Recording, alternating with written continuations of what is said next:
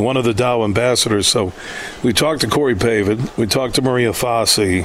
Uh, but Suzann Pettersen is one of the great names in the history of L P G A golf and still a Dow ambassador. And she is here in Midland, Michigan again uh, for tournament week. How you doing? I'm doing great. Thanks for having me again. Yeah, you told me that you moved back uh, to Norway, to Oslo, and also uh, still a Dow ambassador worldwide. Dow is a global uh, company. This tournament continues to grow. I have a feeling they're going to have a record week uh, for attendance. What, for all your stops, we're all around the world. Uh, Suzann, wherever you've been uh, on your pro golf tour, what impresses you the most about this stop in Midland? Well, uh, I've been fortunate enough to come here quite a few times over my uh, long-term relationship with Dow, and I just, I'm amazed by how well the community is supporting uh, the the event, the the girls playing. And uh, it's just great to see how this has become kind of a family outing, um, which is all you want, right? You want people to bring their kids, uh, bring their friends, and kind of create an atmosphere that's fun for the girls to be in. And so I'm very am- uh, amused by kind of uh, seeing the support. And Midland is a, is a great stop on the L P G A schedule. It's a... It's a popular event. Uh, it's obviously a little bit of a different format. You kind of get to pick your partner. It's kind of fun. Uh, it might seem a bit more relaxed, and um, but I you know by by the end of by the end of every practice session, when you stand on that first tee, obviously the, the competitive side will show up. But it's such a great kind of layout, and uh, Dow has d- done such a great job of putting this together, being kind of a pioneer you know, on the L P G A Tour schedule. I mean, it's a great event golf-wise, but also the sustainability part, being kind of the on the forefront of um, making this kind of a geo-certified um, uh, golf tournament. Uh, so it's uh, it ticks off a lot of boxes. And the one thing that impresses me from both L P G A events here in Michigan, the Meyer stop on the west side of the state each year in June, and this week in Midland, is how accessible uh, the players are to fans, media, and sponsors. I think that is a major part in the growing success of both L P G A stops in the state of Michigan. I totally agree, and uh, kind of the approachability and kind of feeling like um, you can, um, I don't know, uh, get around the girls, talk to them, uh, kind of get up close. It's kind of one of our, the L P G A's trademarks. Uh, and it's not, I mean, it doesn't come naturally. It's something that we also have to work on, right? So today's a pro-am. The girls have been out there playing with the sponsors, partners, friends of the event, and Uh, most, hopefully, most likely everyone has had a phenomenal day, enjoyed themselves, and been in great company of a professional out there. So, um, no, it's um, it's one of those things that we're quite, uh, the L P G A is quite pride, proud of. Uh, I know a lot of people who's played pro-ams on the P G A Tour who doesn't necessarily have the same experience. Uh, first of all, the men's games and the ladies' games are, I mean, quite different. And you might, as a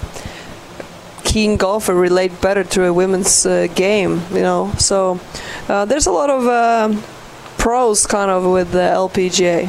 Yeah, and you do the scramble. I uh, played in the P G A uh, pro-ams, and you're on your own ball, and it's it can be intimidating, it, like if you're not a scratch golfer. And I have a good friend, Doug Skeen, uh, who is one of our University of Michigan football insiders on the show, and about four years ago he started to improve his golf swing and pattern his game after watching L P G A players uh, here in Midland and on T V, because the tempo through it, you know, to emulate a P G A male pro, that, that is high tech, and no one can do Rory or Tiger or, you know, uh, these guys and how they turn and what they do. I'm not downplaying uh, the L P G A golfer, but there are the big power hitters. But for the most part, consistency, hitting the ball straight. We watched a power hitter struggle at Pebble Beach in the U S Open, and those who weren't that super long but hit it straight uh, were there uh, on the final two days of the weekend. So I think there's a connection on the ability to sit there and watch that golfer and say, okay, I'm going to go slow back. I'm going to keep my head down, and I'm going to come through. And and again, it doesn't make you a pro golfer, but I think there's more of a connection. That's my personal opinion. Yeah, and I, I agree. Uh, you can relate more. Um, uh, it's almost like the, the men, I mean, the power that they kind of create is kind of impossible for someone to copy, right? Yeah, uh, the, the well, club head speed, the right? The club head speed is, uh, I mean, out of most people's range, right? So, um, I mean, I can just relate to, like, when I play with my dad. I mean, he's quite a good golfer, uh, nine handicap, but over the years, I mean, we literally almost hit the ball the same distance, so you can kind of relate that way as well. I mean, um, so, I mean, it's fun. Golf is a great game. It kind of gets people together, uh, no matter what level, and uh, you know what? Uh, I play with a lot of great golfers in the pro-am, and I play with a lot of hacks, you know, but we've all, always had a great time, uh, and that's, uh, that's Isn't that the, golf though? Right? That's golf, and that's kind of the good part of it. And that's why I think the two-person team event here provides a different feel for the ladies this week at the Dow Great Lakes Bay Invitational, that you team up with somebody you like. You you talk you know, leading up to it. Hopefully you, you like your partner. Well, yeah. You would think if you're going to uh, choose to play uh, with a partner. So I, I was talking with one of my uh, P G A insiders and also Grant Boone from the Golf Channel earlier on the show today that I like the two-person team thing.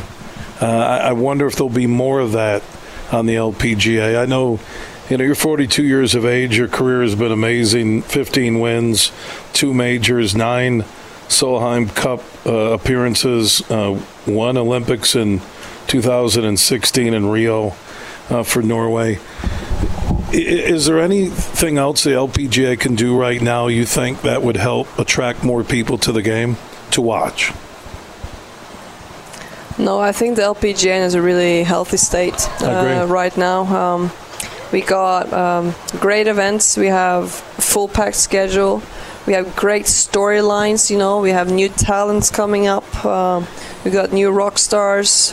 Um, Rose is one of them, and um, obviously the U S Open winner, um, Corpus. I mean, it's great to see young American girls as well kind of come through. Um, I mean, we have a lot of um, Asians playing on um, the L P G A. Uh, and we're getting quite used to kind of seeing them being good at a very, very young age. But it's fun to also see some uh, new young American talent. Um, I mean, I also care about the Europeans since I'm kind of uh, leading the European team. And with Solheim Cup, right? With the yeah. Solheim Cup. So I just think across the sport of women's golf, we're in a really good, good state. And it was fun to watch the U S Open at a venue as Pebble um, in the lineup of uh, many historic venues coming up. But it looked fantastic on T V. It showcased the brilliance and uh, the, cla- um, I mean, the, the skills that these girls uh, have, and Um, great attendance. I mean, I just think overall it's um, it's fun to be a part of uh, this game right now. Suzann Pettersen, Dow ambassador, one of the greatest uh, names uh, in L P G A golf history, also president, not president, but will be the captain of uh, the European team in the upcoming uh, Solheim Cup.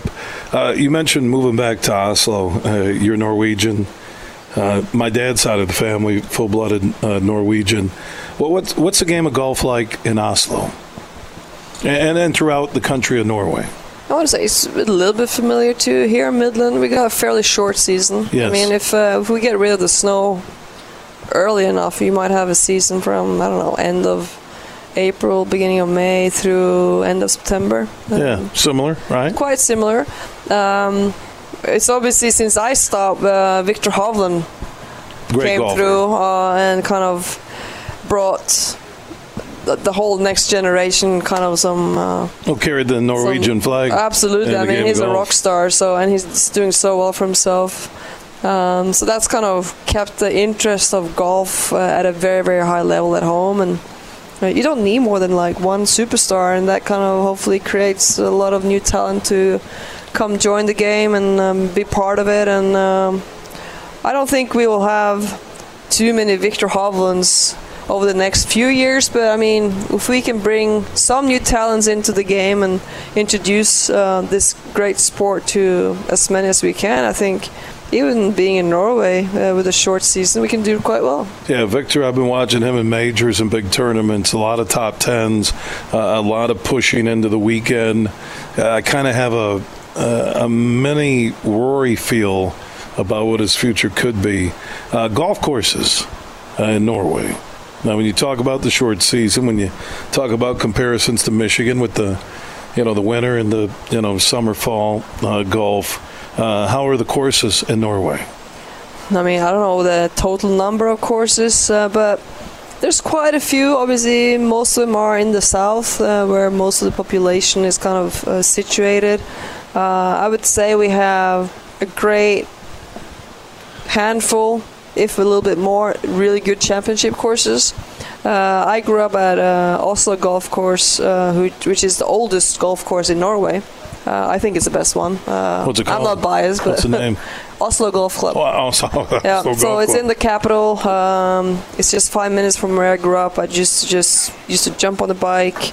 Uh, the club's on the back, and I used to be there every day, you know, after school. So how old how old were you when you started playing the game of golf? I picked up uh, the first clubs when I was about five, and wow. kind of fell in love with it straight away. And I think I played my first couple of tournaments, junior tournaments, when I was about nine. Man. Uh, and then, um, yeah, uh, it quickly evolved into becoming a lot more serious. Uh, but it was fun. It was uh, a lot of juniors, uh, mostly boys, actually, uh, when I kind of grew up. So I think that also kind of shaped my game a little bit. You're always playing with the boys, trying to outplay them, kind of. You fought with your kind of both gloves on, right? Not to awesome. not to lose. So um, I think it was a healthy environment for me to kind of play the game. Uh, it worked out. Uh, I just went through nine Solheim Cups. Now captain of the next European squad in the Solheim Cup. Fifteen uh, L P G A Tour victories, two majors. Uh, Dow ambassador, uh, one of the grand ladies of the game, uh, Suzann Pettersen, uh, joining us here in Midland. You'll see her around uh, all week long. Uh, good luck. Enjoy the week. Thank you. Uh, keep up the great work as a Dow ambassador, and uh, safe travels back to Norway. Thank you. All right. Uh, Suzann Pettersen.